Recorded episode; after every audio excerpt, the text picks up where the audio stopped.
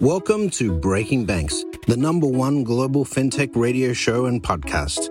I'm Brett King. And I'm Jason Henrichs. Every week since 2013, we explore the personalities, startups, innovators, and industry players driving disruption in financial services. From incumbents to unicorns, and from cutting edge technology to the people using it to help create a more innovative, inclusive, and healthy financial future. I'm JP Nicols, and this is Breaking Banks.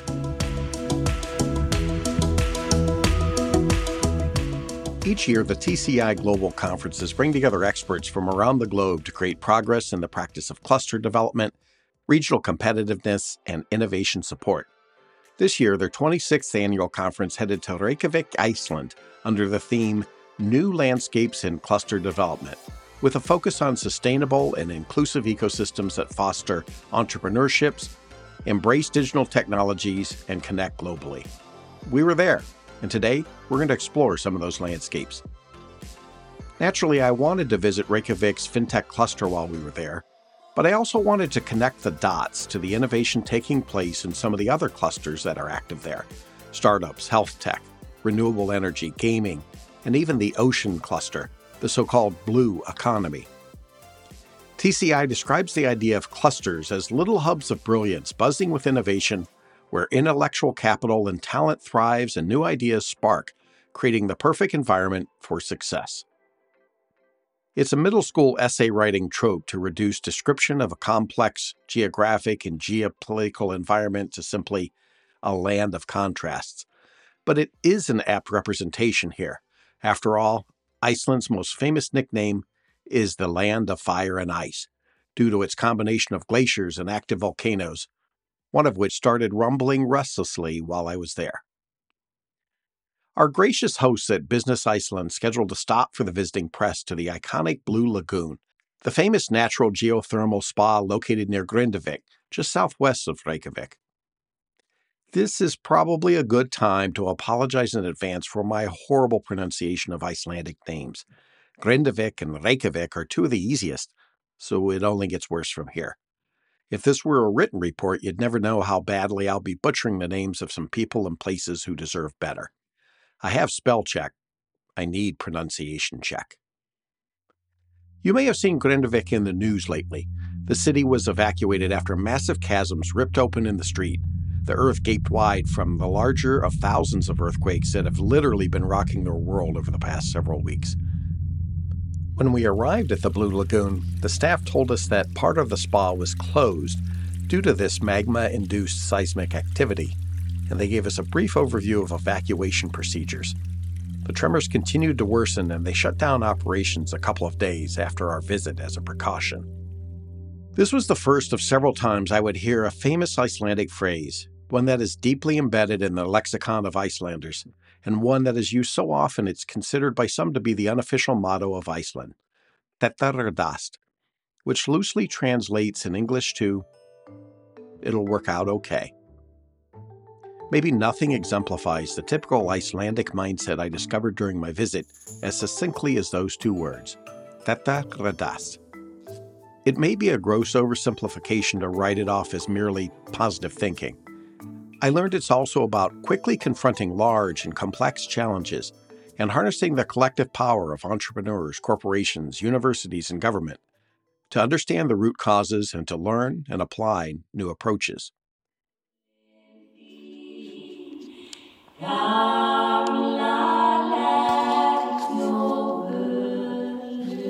After an ethereal welcome by an Icelandic folk music trio, the TCI Global Conference opened with Aslaug Arna Sigurbjörnsdóttir, Iceland's Minister of Higher Education, Science, and Innovation, who shared an anecdote about why innovation has been a cornerstone of life in Iceland. In the 1980s, cod fishing was about 80% of Iceland's exports, and overfishing led to a national crisis. This forced the industry and the government to find better, more efficient, and more sustainable ways of operating. Today, the Ocean Cluster in Reykjavik is a community of over 70 companies and entrepreneurs in the blue economy, including companies in aquaculture, fish sales, and marine technology, but also in software, design, biotechnology, cosmetics, supplements, proteins, pharmaceuticals, and other high value products that are produced from different parts of the fish. Icelanders use up to 90% of every fish they catch, while many nations throw away byproducts that can amount up to 30 to 40% of the catch. A valuable resource that most often winds up in landfills or is thrown into the sea. One of the most valuable beverage brands in Iceland is Collab, a unique caffeinated carbonated drink that contains collagen produced from fish skins that would normally be disposed of as a waste product. It doesn't taste fishy. It comes in familiar fruit flavors like cherry and apricot, passion fruit and lime, and strawberry and lemon. But unlike other popular drinks of this kind, this one helps reduce the waste from the seafood industry. During the 2008 global economic crisis, Iceland experienced a severe economic collapse that was among the most dramatic in the world. The crisis had a profound impact on the country's financial system, currency, and overall economy. All three of the country's major banks collapsed, leading to one of the most severe regional recessions in the world. Inflation skyrocketed and unemployment more than quadrupled, sparking huge national protests. As The Guardian put it, Iceland is on the brink of collapse. Inflation and interest rates are raging upwards. The krona, Iceland's currency, is in free fall.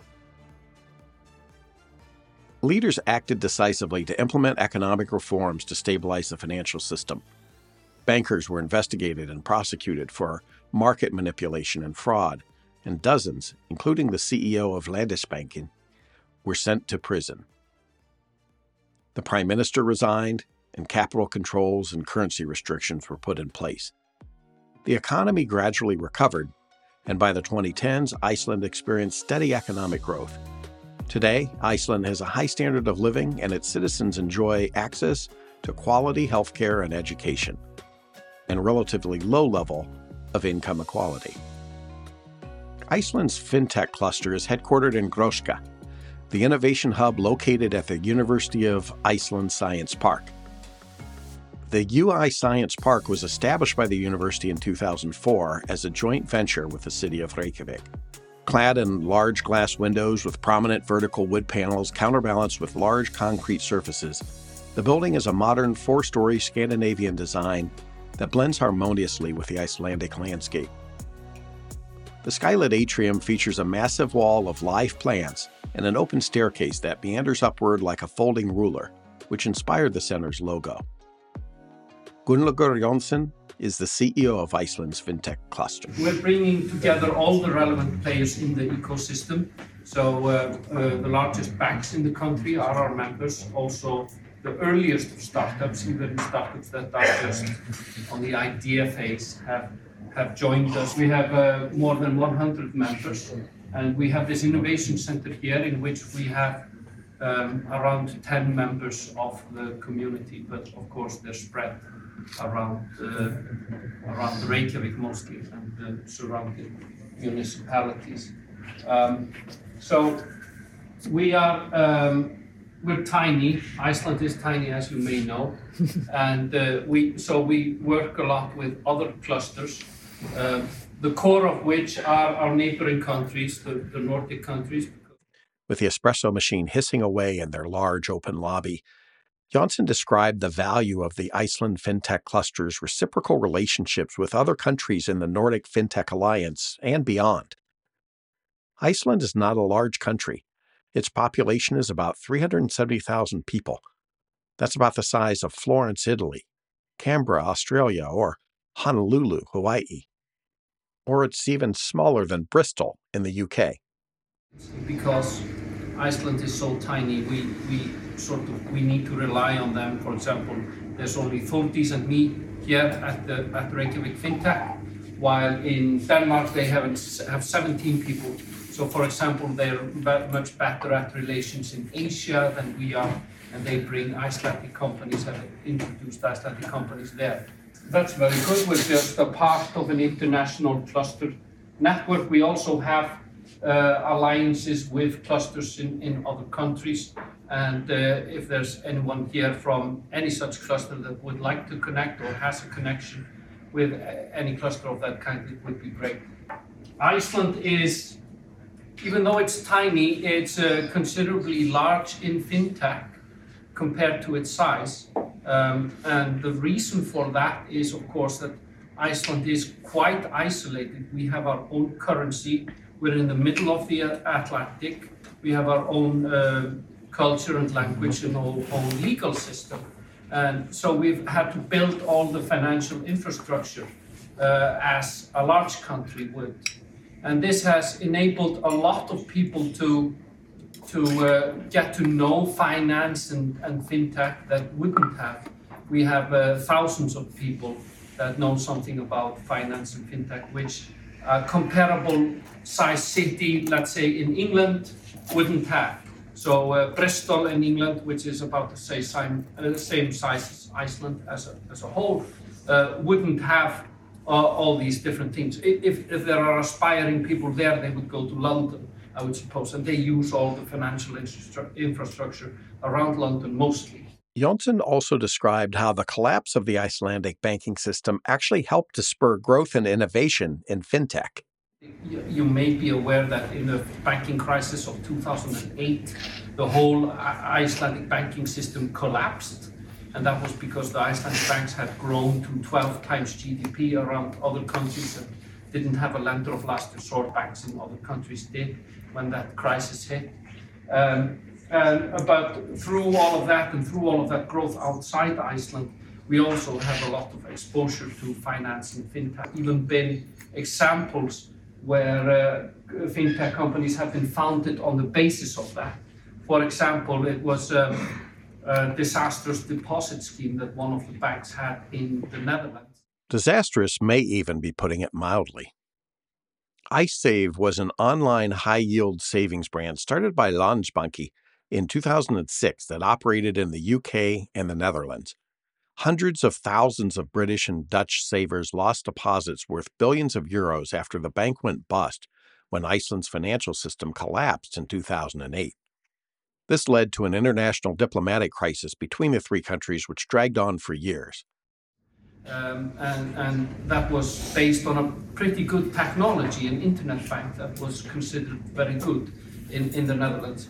And uh, so they got a lot of uh, uh customers there but a group of people, both Dutch and Icelandic, bought that software out of the failed bank, created a company around it, and they're now selling that system and a lot of other core banking systems around the world.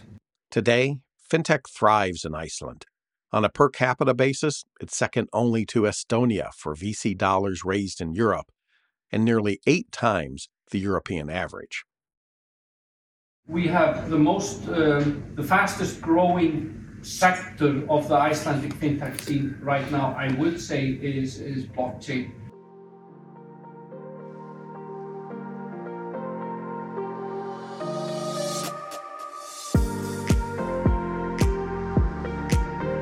One of the companies based in the fintech cluster at Gróska is Monerium, which is the first company licensed to issue fiat currency on blockchain.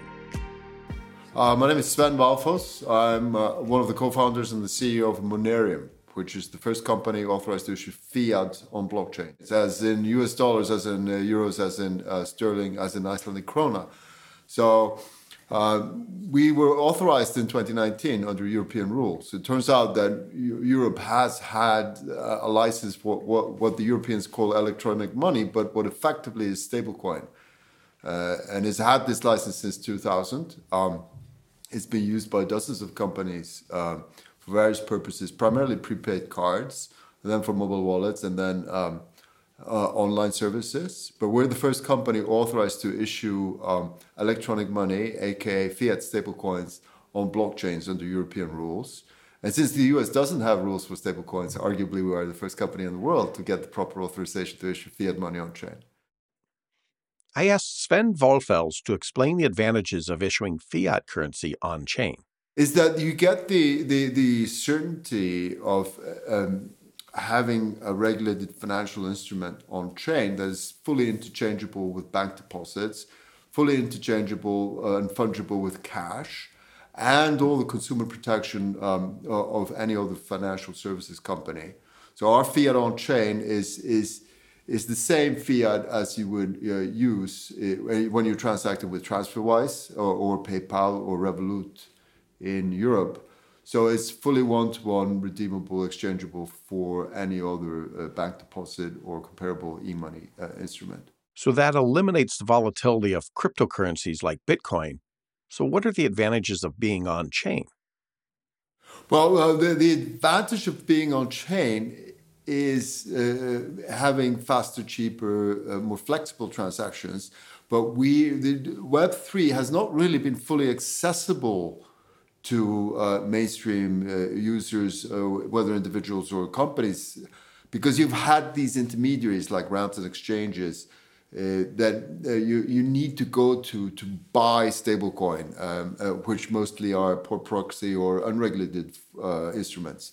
What we have done, because we're regulated, authorized, fully backed, fiat on chain, we are um, we, we can interconnect with all the basic infrastructure provided by the European uh, payment systems, for example. And what we've done, which is also a, a first, is that we've integrated the main payment systems of the major currency of Europe, euro, with Web3, meaning that using our services, you can send money from any bank account within the European payment system uh, uh, to a blockchain wallet and back instantly, seamlessly, and, um, and we're not charging anything for it. So no gas fees. There, there's no gas fees, there's no transfer fees, and, and so you can move your euro from any bank account in Germany, Lithuania, Italy, um, Belgium, wherever it is, you can send it to what um, is known in Europe as an IBAN address that we issue. We provide you with a, a like what's the equi- European equivalent of a routing number plus a bank account number. Right. Uh, which routes the funds directly to your Web3 wallet or your smart contract. So you can send the money and receive money to your uh, IBAN your Web3 IBAN from any uh, you know friend or a business partner into that Web3 IBAN, and it magically appears in your MetaMask or in your Safe wallet. And then we provide the same service uh, going back. So we, we seamlessly integrate Web3 with the TradFi banking systems. And uh, that is uh, enables all kinds of things to start happening, which otherwise would not be efficient or economical. So we're seeing uh, combine this service combined with the regulatory certainty that the MiCA regulation in Europe provides is, go, is powering all kinds of mainstream use cases that are coming online. One of the use cases that we're powering is a Visa payment card, which allows you to pay at any terminal, Visa terminal, using our euro on chain. Uh, uh, Another use case that we're powering um, in, this quarter is, settling uh, share transactions on chain in, a German company. So, so it's both primary and secondary offering of a German company. So there's all these use cases are coming online in Europe now because number one, we have regulatory certainty, and number two, Monerium has provided uh, a seamless integration between the European banking systems uh, and Web3. So there's no intermediaries, there's not, not the friction or the cost or the latency of going through an exchange or a ramp. I asked Sven about the huge gap between Web3 and the traditional payments infrastructure and what he thinks it'll take to bridge that gap. It is a huge gap. And uh, just like um, in the uh, early days of the World Wide Web, you, you had dial up, right? So, so you had dial-up to get online. You actually had to uh, uh, use a modem of some sorts to to get your computer hooked up to the internet. And now all these connections are seamless. There, there's a comparable technical gap in, in for Web3 to be bridged with the, the TradFi systems. And there's also a comparable regulatory gap because there's um, essentially, the, while there are regulations for financial services in place, they need to be adapted and interpreted in order to facilitate and, uh, and enable transactions using Web3. Europe essentially has bridged uh, the regulatory gap, and we, uh, using our services, have bridged the technical gap uh, under the regulatory umbrella. Um, and inside this regulatory framework, we, we bridged the technical gap of moving money in and out of uh, blockchain uh, seamlessly, instantly, and uh, at, at zero cost. Beyond closing the regulatory and technical gaps, a large part of the work that still needs to be done is tokenization, which is essentially substituting sensitive data elements with anonymized or tokenized data that has no intrinsic or exploitable value. Well, well, the next wave of adoption we see uh, in our inbounds is essentially uh, all these token. There's a number of tokenization platforms coming online in Europe. They're tokenizing all kinds of real-world assets. They're tokenizing uh, debt. They're tokenizing equity. Uh, they're to- tokenizing commodities. They're tokenizing all kinds of hard assets. So it will take a time uh, for these platforms to come online. Uh, it's happening now, but it's, it's sort of like the early days of, of the internet first uh, World Wide Web pages, the web pages coming online. So, so you can start surfing soon. You can start surfing in the sense that you're not really surfing content, but you're surfing assets. And you can um, already see um, some of the sort of early instances of that uh, happening uh, in uh, protocols like uh, there's a protocol called CowSwap, which is uh, COW, uh, which is stands for coincidence of wants.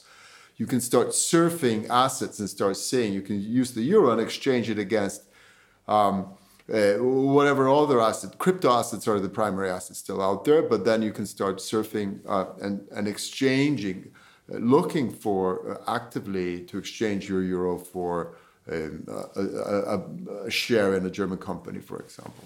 Uh, and this is happening now. This is happening uh, as we speak. Part of the challenge in bridging these gaps is that various parties have to agree on standards. They have to agree on standards.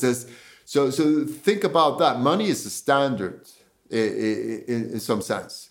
It's a standard to facilitate the exchange of value. Um, across distance and time and between people and companies, right? So, and in modern society, you have a common standard uh, which is sort of, you could say imposed, but introduced by the government, right? And this money standard that in the US is called the US dollar and, and a lot of most of Europe is called the euro, this standard has to be uh, on Web3 to facilitate the exchange of goods and services on Web3. So, and we have provided that key dependency for mainstream economy to take off in Web3. I asked Sven about the crypto scene in Iceland and how it's been evolving over the years. Well, I, I actually first came across uh, crypto or Bitcoin uh, uh, during a holiday in California, and at the time I was living in London. So, so I, I came late to the Icelandic crypto scene. Uh, so Iceland, um, I think the most notable event in Iceland when it comes to um, crypto is that it's the first uh, uh, nationwide airdrop of a new cryptocurrency, which happened in 2014. So um, uh, there was a, a, coin called Aurora coin that was dropped on the entire nation. About 10% of the people um, uh, redeemed it. But most people exchanged it for for Bitcoin and sold it. Uh, so so it never really took off. So so that to me is a lesson in how difficult it is to get a new currency going. Currencies are very sticky phenomena. Uh, and even in a nation like Iceland, which at the time was still recovering from the 2008 crisis and had foreign exchange controls and various other, uh, you know, uh, special measures imposed to help uh, restore the financial services here, um, even then, it was very difficult to get a new currency to take off. I was also curious about how the systemic relevance of decentralized finance might have been impacted by the global financial crisis, given how broad and deep the pain was felt in Iceland. No, I think uh, Iceland was the epicenter of 2008. Uh, thankfully, the, the country has uh, recovered since then. But in, in, the context of 2008, uh, what, what is the relevance, the systemic relevance of blockchains uh, to not just Iceland, but, but the, um, the rest of the world as well, is to provide an alternative way of, of storing and sending uh, value uh, to the too big to fail uh, financial institutions. So I think um, Web3 uh, essentially is a fantastic addition to the financial ecosystem and also institutions such, such as ourselves, we are, uh, Monerium is an electronic money institution. Uh, we are essentially uh, focused on providing just digital cash and nothing else. We don't make any loans. So issuing money uh, on chain is it provides an alternative to our uh, users to hold and store money in, in ways that's independent of a bank. And uh, legally, also, it's really important to note that electronic money institutions we don't uh, issue we, we safeguard funds we, we the, the funds that we hold are legally our users funds and they're kept separate from our own funds um, so it's it's a safer arrangement in, in most respects than holding money with a regular bank needless to say sven is very bullish on web3 and defi as a force for good Web3 is just about to unfold in a major way. It will be uh, slower than, in many ways, the internet because it's a permission system. Financial services are permissioned and they need to be permissioned, just like transportation needs to be permissioned and regulated. So, but it, it's going to be a huge wave of innovation. Um, uh, you're, it's, you, you, you can't be bullish enough on DeFi, in my view. Maybe financial crime, money laundering, and fraud will be a thing of the past in a decentralized Web3 world, but somehow I doubt it.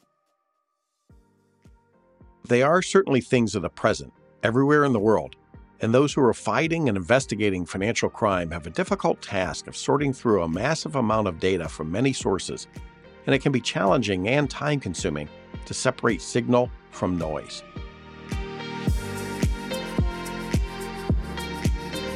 Lucinity is an Iceland based company that's trying to make life easier for these investigators through new tools, including generative AI. Selena Pablo is Lucinity's senior marketing manager. Lucinity uh, was founded in uh, 2018 in November, and back then, um, all the way up in, up until now, we've been working on a suite of different products so we have our case management solution, uh, actor intelligence, regulatory reporting, and then also our Lucy Copilot solution. So I can take you through an example of what a day in the life of an analyst looks like, for example. Um, so in an analyst's day, they spend about uh, six hours of their day looking into different uh, systems, trying to combine different data sources and understand whether a particular uh, case is a potentially suspicious case of money laundering or whether it's just a false positive. So they receive an overwhelming amount of data and they're just trying to like filter through this and make sense of this data. So, what Lucinity does is we provide one solution and one place where an analyst can find all that information, and we paint a picture of the story of um, that case so that an analyst can determine whether it is suspicious or not. And on top of that, we have the Lucy Copilot solution, which is a newly launched generative AI uh, solution it is one of the first um, of its kind out there in this market, and it essentially guides the analyst through the process, helping them make uh, sense of the data and provide greater insights. Also, automating some of their tasks and helping them with, uh, for example, writing a disposition narrative. Um, and it can essentially take a case review time from two and a half hours, three hours. Some cases take like three to four days to review, all the way down to 30 minutes. Part of what can make the process so challenging and time consuming is legacy systems. Yes, so one of the biggest challenges is that um, a lot of financial institutions, especially bigger banks, are um, leveraging or using legacy systems that they've put in place uh, 20 years ago. And this can consist of very clunky systems that have really bad user experience or a mix of Excel spreadsheets. And um, it's it's really hard for them to let go of these systems because um, they've invested a lot in these systems as well. There is a lot of um, processes built into them. We don't require the financial institutions to rip and replace their systems. We then sit on top of their existing technology and augment it with um, f- additional insights. So uh, yes, essentially it's being able to uh, take the data that comes out of what they have and enhance it further. The idea is for Lucy, their generative AI copilot, to help bring some consistency and efficiency to the process.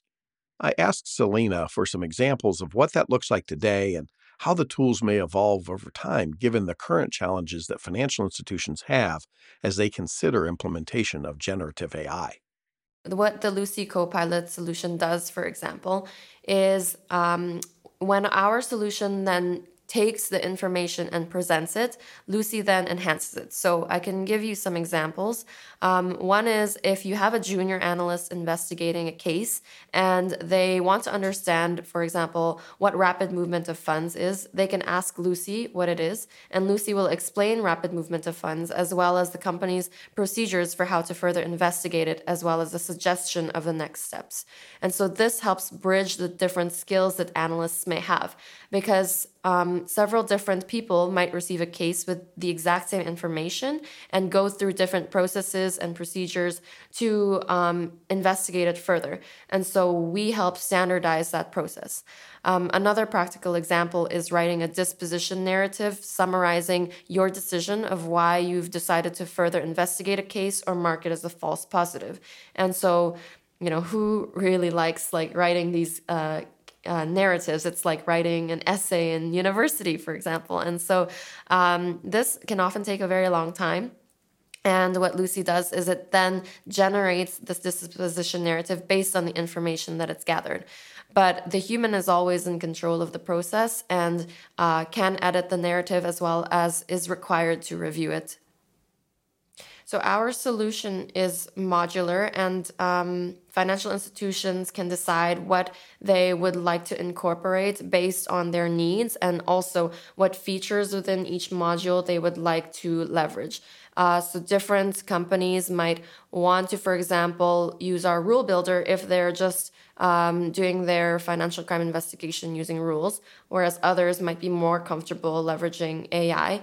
And with the Lucy Copilot at its launch, we launched it with 27 skills of things that it could do to help improve the lives of analysts. And we are working on always adding to this database of skills. And by the end of next year, we hope to have over 100 skills. One thing that Lucinity is um, looking into is the ability to um, summarize uh, documents, for example. So taking a look at an annual report and asking uh, Lucy questions about the annual report and pulling information from it, and then Lucy being able to like attribute uh, the source of that.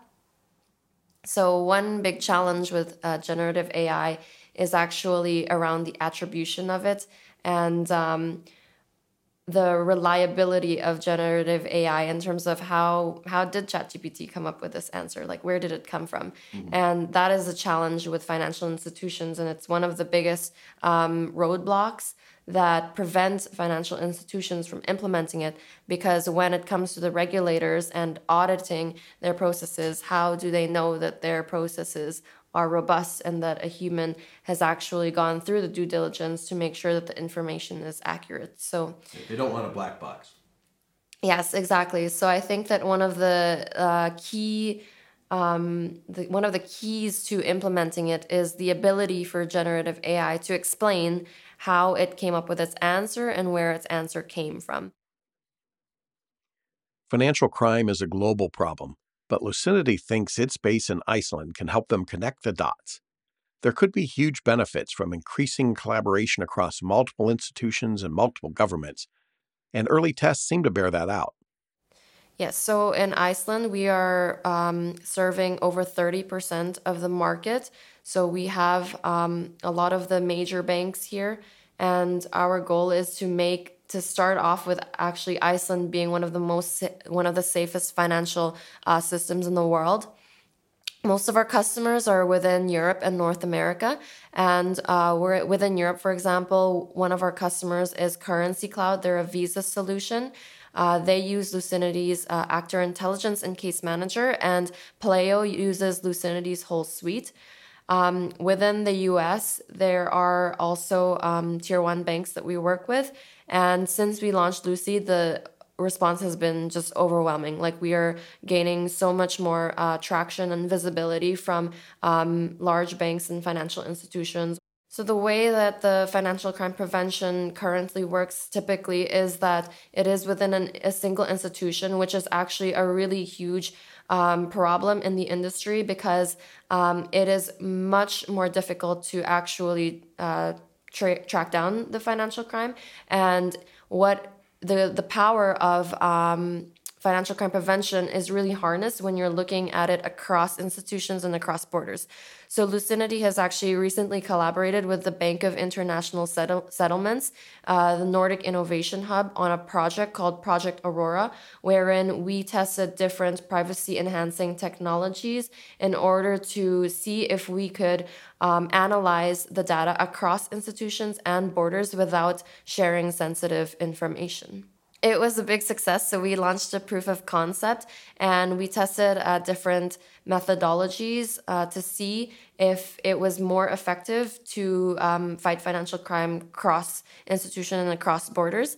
And it definitely is more effective. Uh, the results were really clear, and there is uh, tangible use of these uh, different approaches um, but the thing is that we require collaboration from different institutions. Like it's not just that we can deploy this across different um, banks and fintechs. We really need collaboration from government, law enforcement, and and financial institutions to make this happen.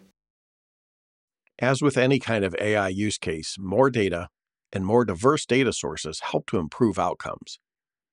Right now, what we're trying to do is to tap into various pools of data that um, financial institutions uh, want to have access to. So, for example, one is like Lucy can search the internet. The other ones are that we are integrating with um, different companies like Neterium and SEON. So Neterium does name screening, and it's able to help uh, detect whether a certain name is associated with any sanctions, for example, or SEON is able to um, and uh, help us detect in real time whether uh, a transaction is fraudulent, and so uh, with Lucy, you're able to tap into all these different systems and pools of data and then come up with a more uh, comprehensive response. Well, could Iceland, this tiny country about the size of Kentucky out in the middle of the North Atlantic, actually become the global center for using data to prevent money laundering and financial crime around the world?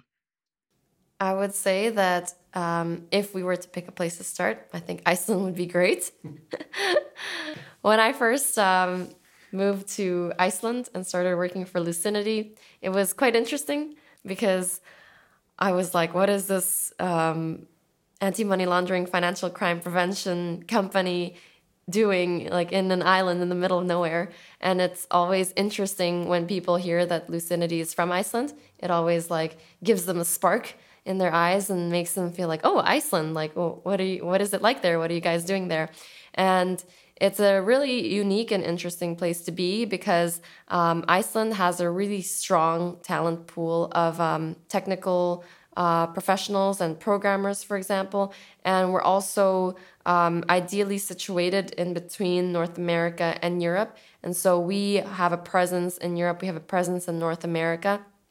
And it's also a great place to start off in terms of like, it's really easy to just call up um, the chief executive officer of a bank, or even uh, you can ask one or two people and you can call up the president of Iceland, for example.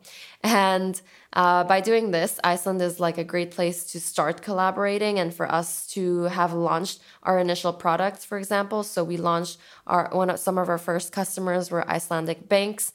Um, and then to be able to test different technologies and then scale that globally. Uh, so as we can see, by having a presence in um, Europe and then also in the U.S., it's really easy then for us to um, have this like global reach.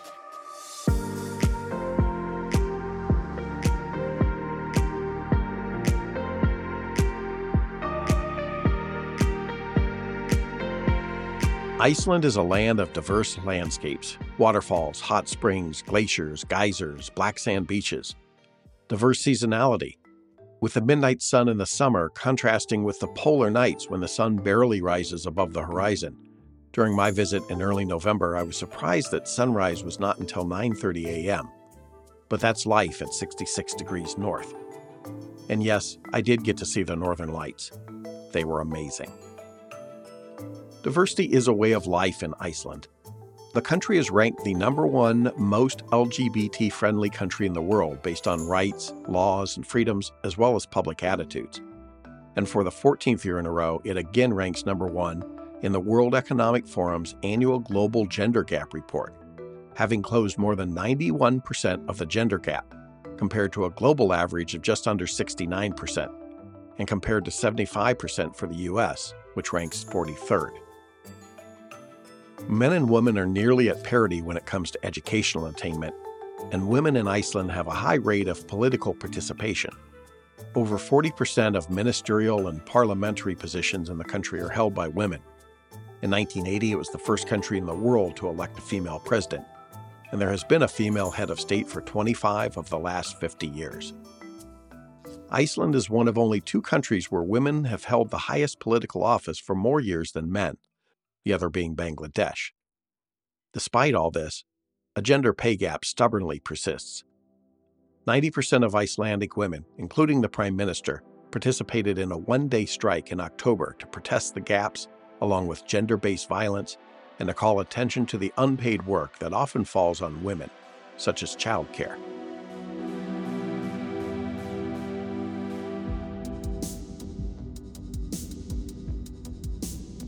The Nordic Women in Tech Awards is an annual event that recognizes and celebrates the achievements of female role models who are leading the movement for more women in tech in the Nordic countries. This year, the event took place in Reykjavik, and the First Lady of Iceland, Eliza Reid, took the opportunity to say, good enough is not good enough when it comes to measures of diversity, equity, and inclusion. You know, I, have spoken a lot about gender equality, women's empowerment, Iceland, on lots of different occasions. People always say, what can we do better? And it's always those three things that I mentioned, you know, gender-based violence, diversity, uh, private sector investment. But I've now decided recently that there's another thing that we need to be looking at here in Iceland at least, and I suspect a lot in the Nordic countries.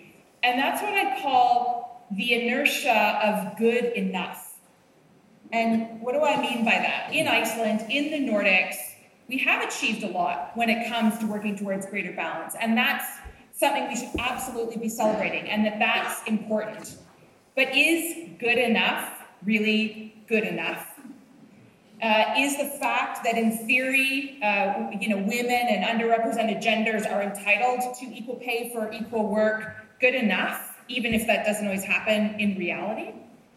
Is the fact that we have excellent paid leave for both parents good enough if not enough fathers are actually taking the paternity leave? I don't know that it is. And I think that in these countries we, where we have so much fortune and privilege, we need to remember that this is a constant uh, battle and a constant area that we need to continue to look at because I don't think that good enough is good enough. Reid was born in Ottawa, Canada, and moved to Iceland in 2003. I say that especially as a proud Icelander of foreign origin who speaks Icelandic with accents and makes many an embarrassing mistake in, in the language, but knowing that that does not mean I have something less important to say.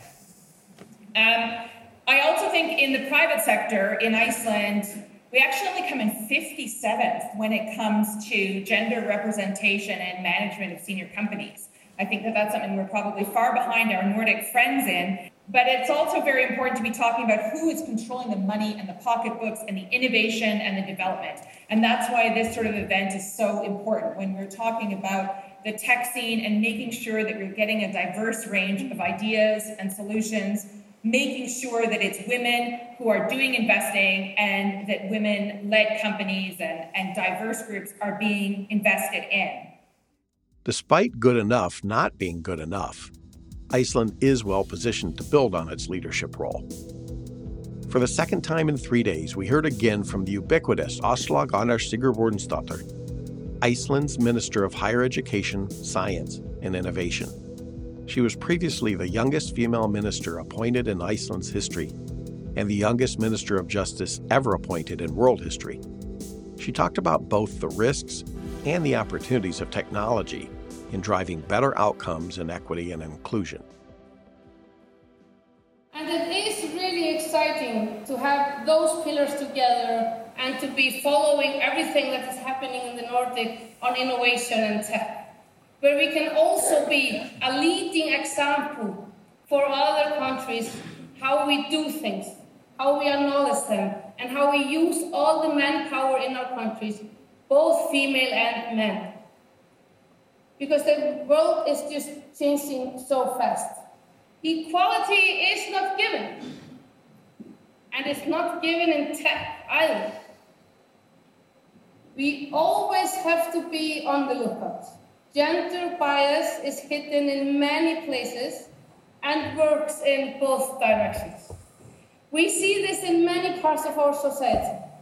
I really believe that with those kind of women that are in this room that we can really keep on changing the world. And there are so many wonderful things already happening that we need to cherish. And I think that this award is part, is a big part in uh, lifting up the wonderful women we have in tech in the Nordic, seeing them and cheering them on, because I know that this will matter for the next generation and this generation and the, the ones that come. Thank you so much. Welcome to Iceland. I hope you have a wonderful In fact, technology itself may be part of the solution.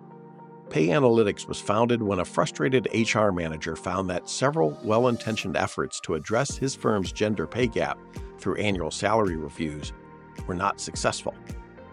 Pay Analytics is a suite of compensation analytics tools focused on helping companies better measure their pay gaps and better measure the tactics that actually work. So, we are in the business of pay equity and workplace analytics. We are here in November already 2023, and I think we can all agree it's simply no longer acceptable to pay someone lower wages because of the color of their skin or their gender or any other demographic variable, right? However, importantly, good intentions won't fix demographic figures. So in fact, Pay Analytics was founded when an organization had measured an 8% pay gap.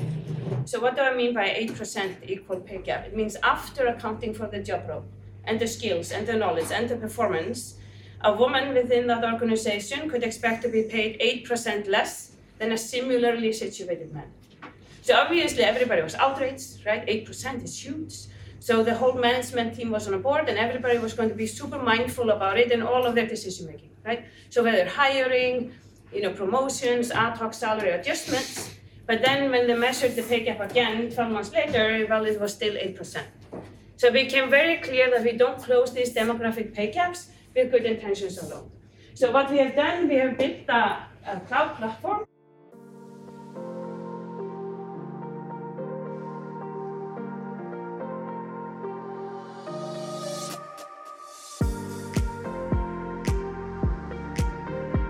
Another Icelandic company using data and analytics to improve diversity, equity, and inclusion is Alda.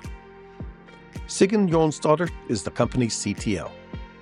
I'm Sigyn Jonsdottir, and I'm the CTO and co-founder of Alda. Uh, my background is mainly in uh, management science and engineering. I'm a software engineer, and uh, I'm also really obsessed with uh, biases in AI right now. Um, Alda is a DI uh, startup. We uh, just released two months ago DEI SaaS solution for organizations uh, worldwide. And uh, we are really here to change the like scenery of DEI solutions by creating like this uh, not only a short term but a long term strategy in DEI. I asked Sigyn how Alda compared to Pay Analytics. So we're not in the same space as they are, okay. uh, and uh, they do this amazing uh, pay gap analysis yes. and uh, values of jobs and all of that and, and help companies like close their uh, pay gap. Uh, and we decided that that was a space, uh, a crowded space and really great companies working there. So our focus is always culture and DEI on that term, yeah.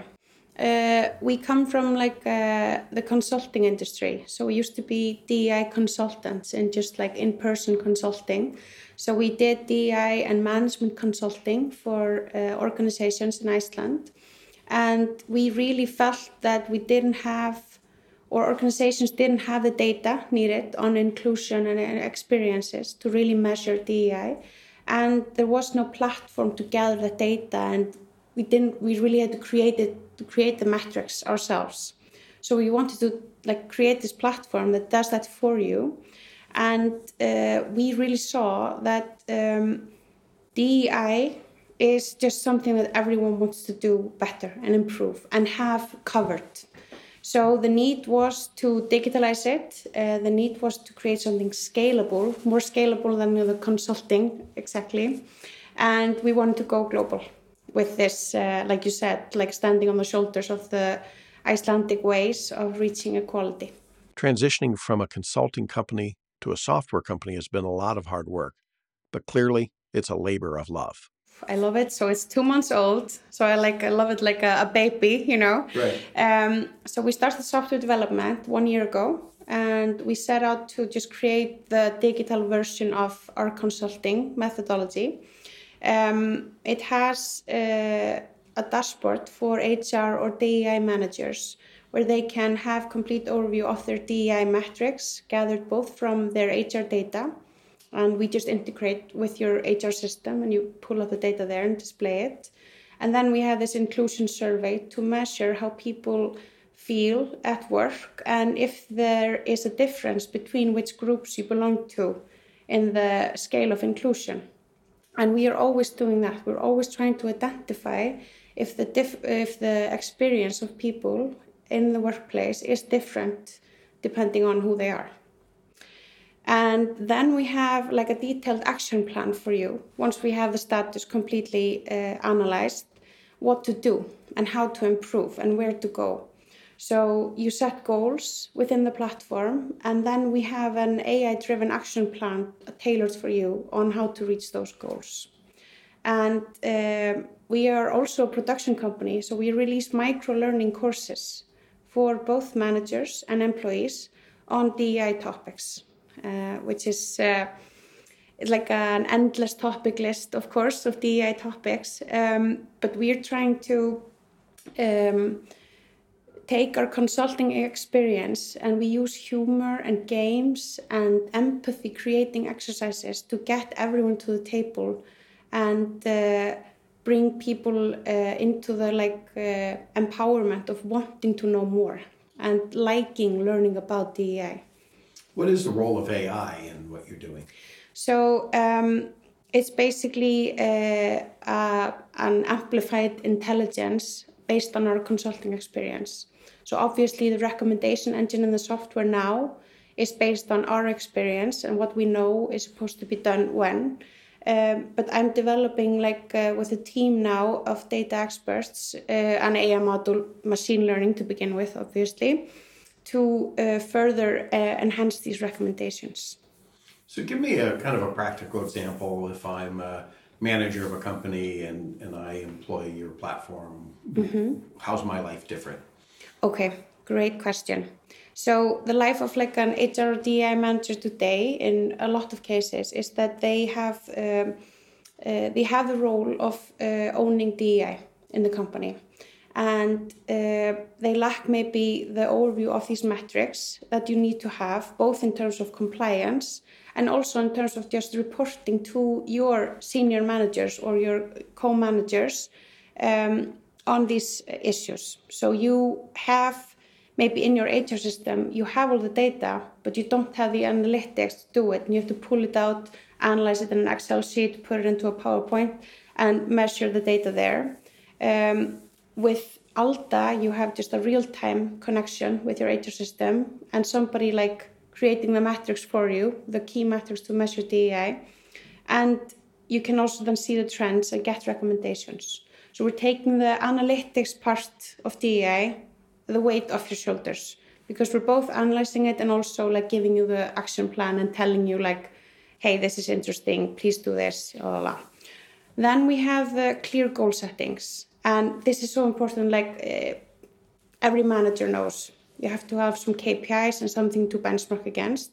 And in Alda, you can benchmark with others in the solution on how they're doing in DEI both in terms of like you can benchmark with companies from the same industry, the same size, something that makes sense to you, and then you can set like a goal that makes sense for your organization based on your needs. Um, and then of course, the micro learning is a complete game changer in DEI learning.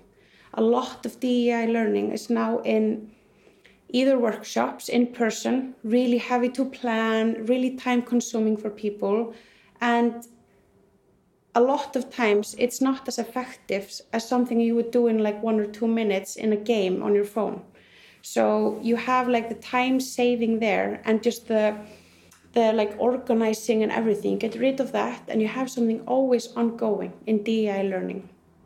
Also, I must say a lot of like uh, DEI topics and learning courses can be a bit like heavy.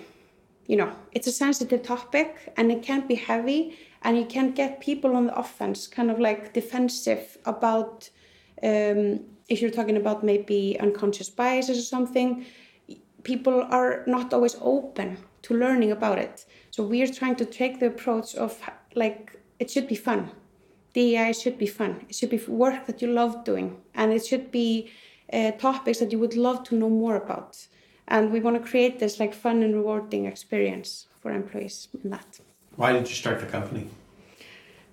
So, so me and my co-founder Thore, uh, we started the company, of course, uh, because of our passion for DEI but we also just want to make a great business and we just want to uh, share this uh, method with the world. So uh, yeah, I think that's the short answer, but I can also give you the, I'm just going to say like, it's just, we were in desperate need of a solution like this. it didn't exist, so you had to build. Yeah, exactly. Well, uh, where are you in terms of roadmap and traction, um, funding? Like, where, Mhm. where's the company today? So we uh, got our pre-seed funding uh, 18 months ago. Uh, it was 2.2 million euros from uh, VCs and angels.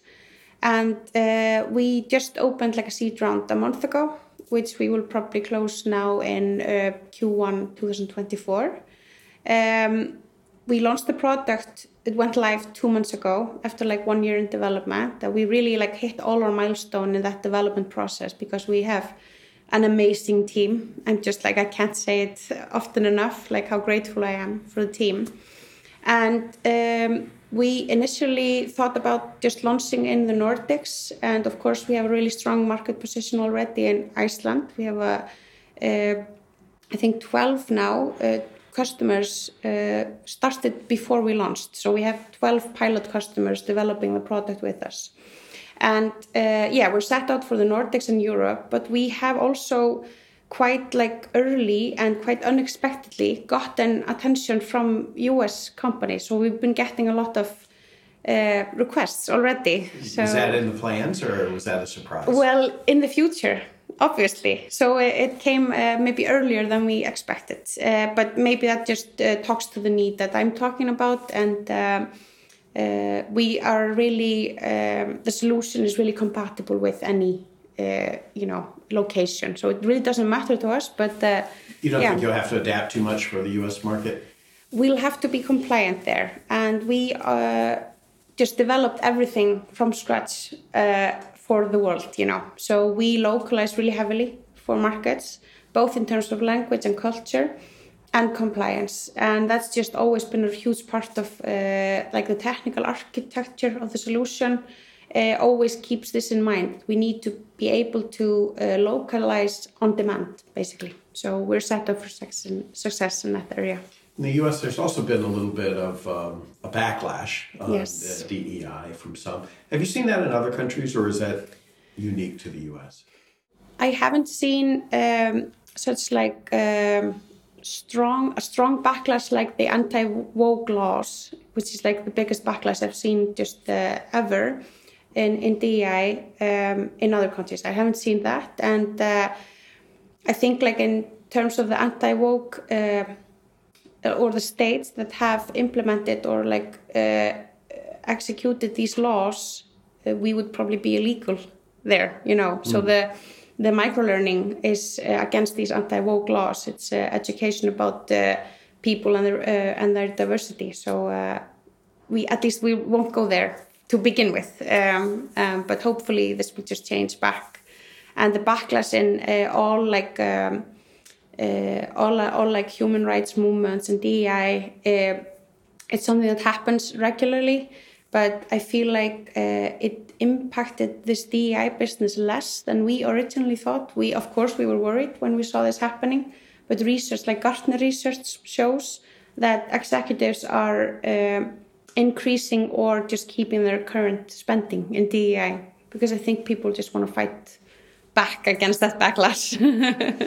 you keep mentioning uh, metrics. What are kinds of metrics are you talking about beyond just demographics? Mm-hmm.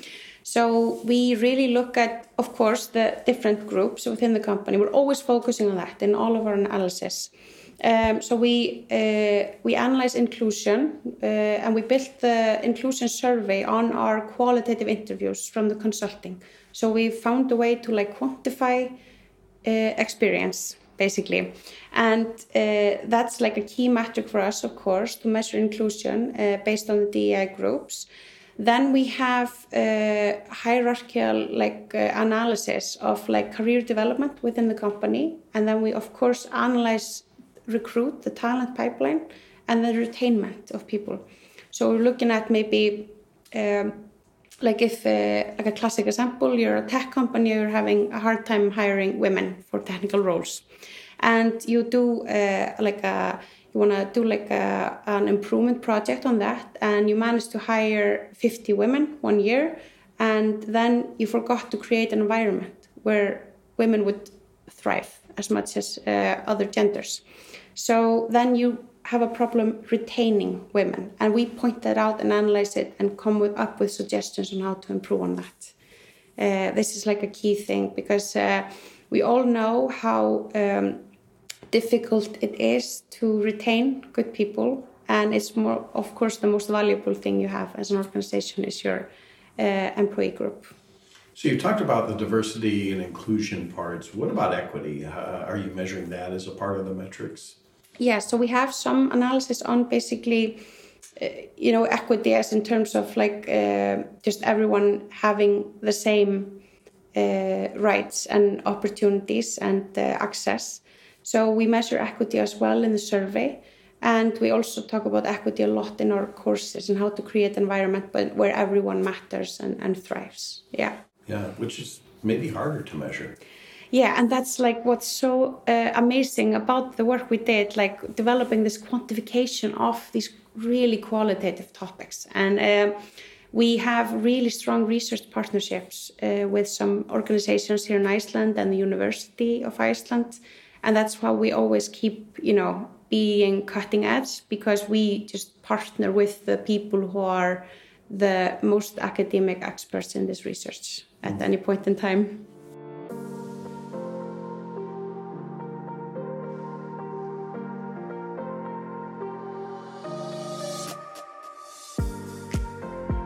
I wanted to hear from some of the women controlling the purse strings and making the investments that First Lady Eliza Reid talked about. So I sat down to lunch with some of the country's top women VCs at Höfuðstöðin, an art and culture center in Reykjavik that permanently displays Chromo Sapiens, a multi-sensory, large-scale art installation by the artist known as Shoplifter. The immersive walk-in installation consists of three caves made from Shoplifter's signature material – vibrantly multicolored synthetic hair extensions, and filled with soundscapes from the Icelandic band HAM. The intent of the experience is for visitors to walk in as Homo sapiens and walk out as Chromo sapiens. Over a smorgasbord of small plates and a few cans of Collab, a dozen or so VCs and entrepreneurs talked about the tech landscape in Iceland and the Nordics we talked about technology and innovation and fintech, DevOps and renewable energy, and more than once the conversation turned to health tech. So, uh, when I'm investing myself, I mainly, but not solely, invest in, in healthcare and health tech companies. But I'm, uh, I'm also chairman of the board of uh, a VC fund, or actually two VC funds and one health tech company in particular. Then we have the Kerecis. Have you heard about the company called Kerecis? Kerecis, which in July became the first company in Iceland to be valued over $1 billion. Iceland's first unicorn, when it signed an agreement with a Danish company to be acquired for up to 1.3 billion. Kerecis is a medical wound care company which develops products from fish skin that was a byproduct from the fishing industry that used to be disposed of and is now used to protect and regenerate human wounds and heal damaged tissue. So, health tech meets the blue economy. Intact fish skin is being used for the management of chronic wounds such as diabetic wounds, pressure ulcers, vascular ulcers, draining wounds, trauma wounds, and surgical wounds. Because there's no known viral transfer risk between North Atlantic cod and humans, the Kerecis patented fish skin is only gently processed and retains its similarity to human skin, unlike mammal based skin. Another company that came up more than once in the discussion was Prescriby, which is taking a novel approach to curbing opioid addiction. We're really looking at the problem from one angle, and there's another angle, a big angle that we haven't spoken about as much, and that's what leads up to people getting addicted. You know, so there are several ways how, how people end up with addiction. Prescriby was started by Kjartan Thorsen, a physician who dealt with the challenges of opioid dependency and addiction firsthand, often writing 30 prescriptions a week, knowing that statistically, 1 in 10 of his patients would end up developing an addiction. It's not exactly fintech. Okay, it's not really fintech at all, but it's a huge problem, and they're taking an innovative yet practical approach to solving it. If you want to hear more, you can listen to the entire interview on the Futurist podcast right here on Provoke.fm or anywhere you get your podcasts. During my week on this tiny island in the middle of the North Atlantic, I talked to people from fintech and other industries, and the theme that kept coming up over and over again was that of building bridges, bridging gaps between established companies and startups, between industries, between cultures, countries, and continents, building bridges and connecting dots. And that's really what fintech has become the connective tissue that connects us all in an increasingly interconnected world. I also grew increasingly convinced that, one way or another, it will all work out okay. Detta dust. Thanks to everyone who made time to talk with me. Thanks to Finn Partners for the kind invitation to Iceland. And thanks most of all to our gracious and generous hosts from Business Iceland for arranging the interviews, the tours, and countless little details, including driving me to the local soccer club Knattspyrnufélag Reykjavik to make sure I didn't leave town without a jersey to add to my collection. And that's not to mention all of the delicious Icelandic food and drink. Skål.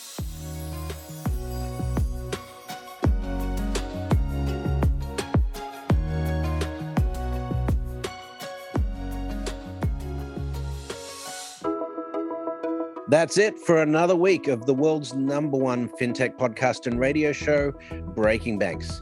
This episode was produced by our US based production team, including producer Elizabeth Severance, audio engineer Kevin Hirsham, with social media support from Carlo Navarra and Sylvie Johnson.